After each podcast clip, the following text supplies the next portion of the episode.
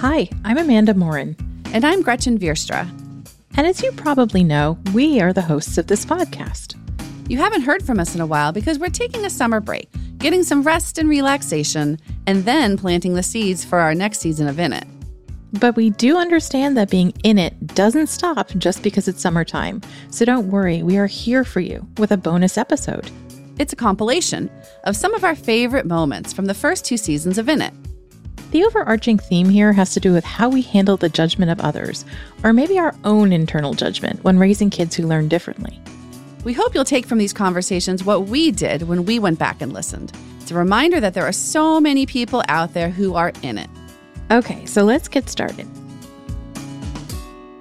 The first clip we'll hear dwells on a question that parents of kids with A D H D confront way too often. Is A D H D even real? And one of the reasons I loved this episode so much is because it gave me a chance to express some of my own feelings around this question. And Amanda, this is from way back when you had another co-host, Lexi Walters Wright. And you were also joined in this episode by the therapist and best-selling author, Stephanie Sarkis. Amanda, is this a question that you get? Yes. And as you know, Lexi, I have both a son and a spouse with A D H D. So when does it usually come up? Like, what are the circumstances? Yeah. So, Lexi, it's not always a direct question. And sometimes it's that verbal side-eye from another parent, like when they're watching my awesomely delightful and scattered son move super fast on the playground. He bumps into people. He interrupts conversations. And I'll be like, whoa, he is having a really rough day with his A D H D.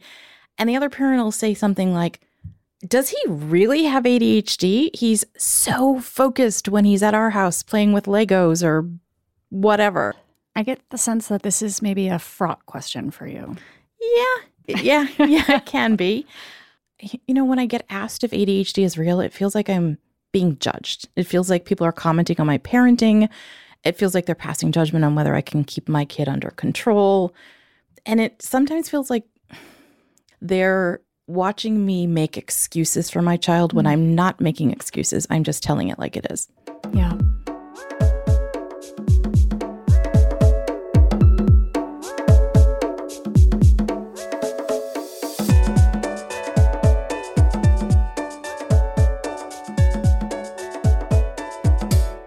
I want to know, so if someone asked a parent like me, a parent who has a child with A D H D, whether A D H D was real, how would you recommend that that parent answer the question? I would say, um, well, let me know why you're asking that. First, I want to know, because that's kind of rude. Doctor Stephanie Sarkis is a psychotherapist who works with children and adolescents. She's one of Understood's experts. So first, I'd want to know, you know, tell me what your concerns are. I mean, maybe it's a grandparent, maybe yes. it's an aunt and uncle. You know, so, I mean, that, that makes sense. But if it's just some random person you know from, like, P T A or something, that's rude. In working with parents, have you found effective ways to help a parent understand that this is not just laziness or distraction or, you know, a trouble kid? Well, I meet parents where they're at. What I mean by that is I ask them, you know, tell me what you know about A D H D. And uh, where are some places that you've got the information from? What questions do you have? Now, sometimes it's just that um, just by accident, people have gone on to websites that don't have a lot of valid information. Sometimes a, a, a family member took medication for A D H D and they may have had side effects. And so what I talk to parents about is, um, you know, let me look at what you've learned about it and let me tell you what I know about it. And let's put our heads together and come up with a solution that best helps your child. Uh, and also, I would explain that there's a difference between can't and won't. It's not that your child doesn't want to do their chores. It's that they can't remember multi-step tasks.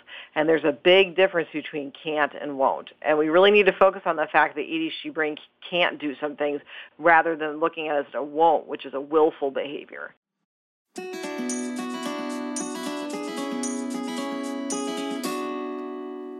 Oh my goodness, I love Stephanie's first answer to the dilemma of how to respond when someone asks, is A D H D real? She's so right. It's a rude question. Right? So, so rude. rude. So rude. Okay. So next, we're turning to another conversation that also touches on making decisions about what's best for your kid while navigating the expectations and, let's admit it, judgment of the people around you. For this episode, Understood expert Bob Cunningham and I got to speak with Doctor Tumani Coker, a pediatrician and researcher in Seattle, whose research looks at how socioeconomic inequity impacts healthcare for kids. This was an episode about A D H D in Black children, but what made it extra special for me and Bob is that Tumani brought to the conversation not only her expertise, but also her experiences as a parent of twin boys with A D H D. Let's listen.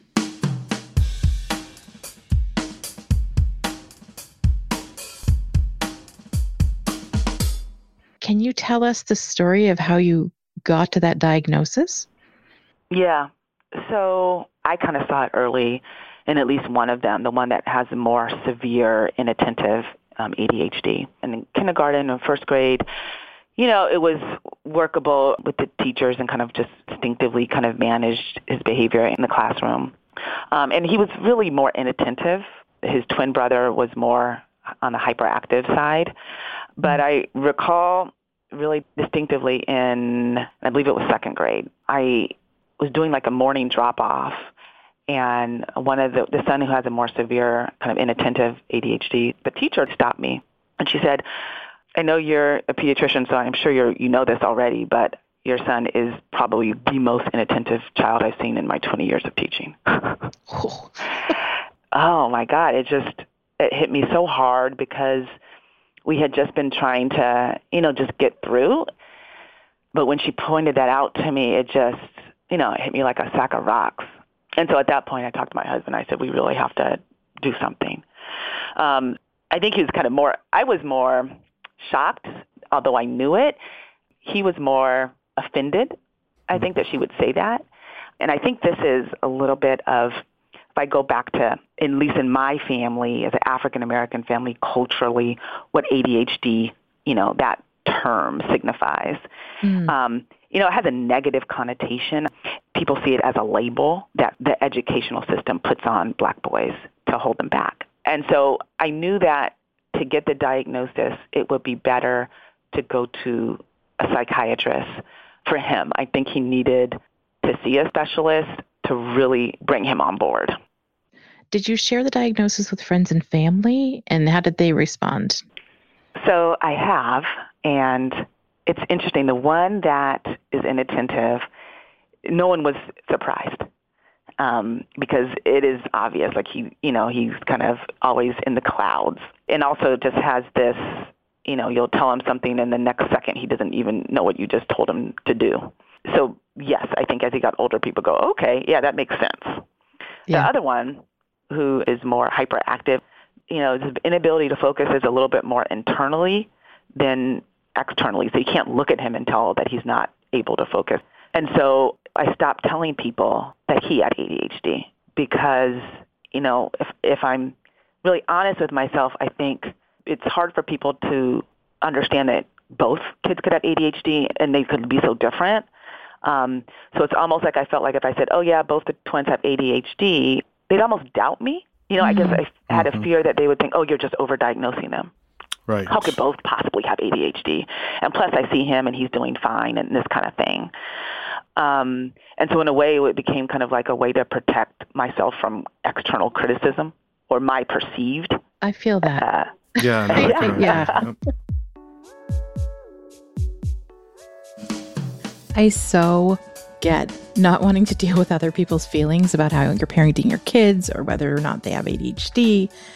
Gretchen, the conversations we've heard so far have a lot to do with that, with navigating other people's perceptions and reactions.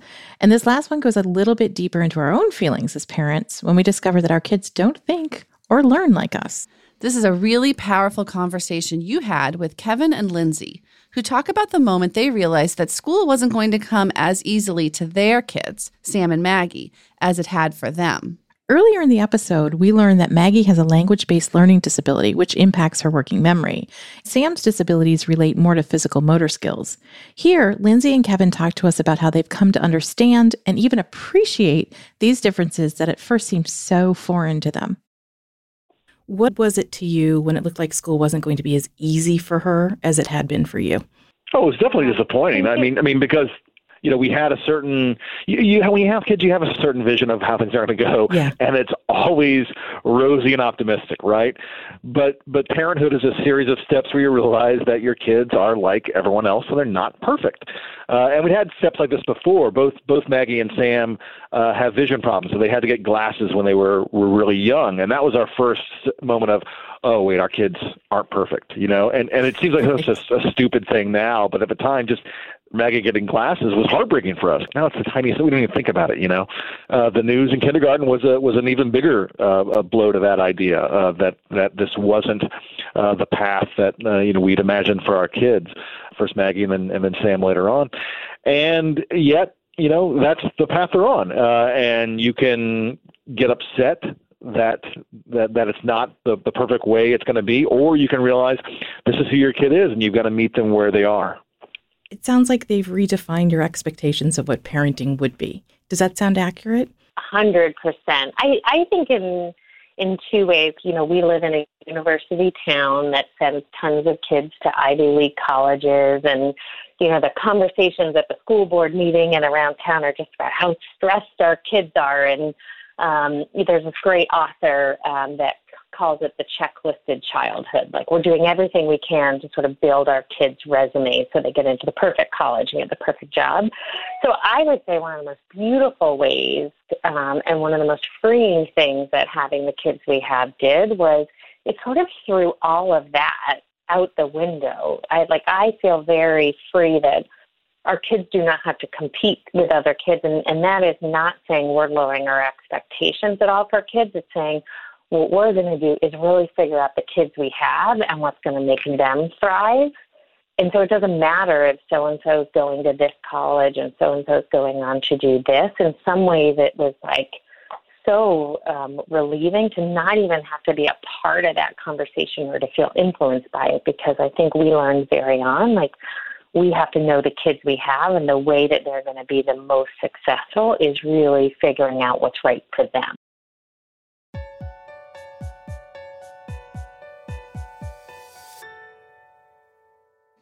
Figuring out what's right for them.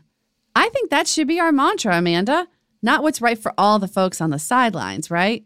Totally. And remember, there's lots more to listen to. You can find all of our past episodes by subscribing to In It wherever you get your podcasts, or go to our website, understood.org slash podcast slash in hyphen it.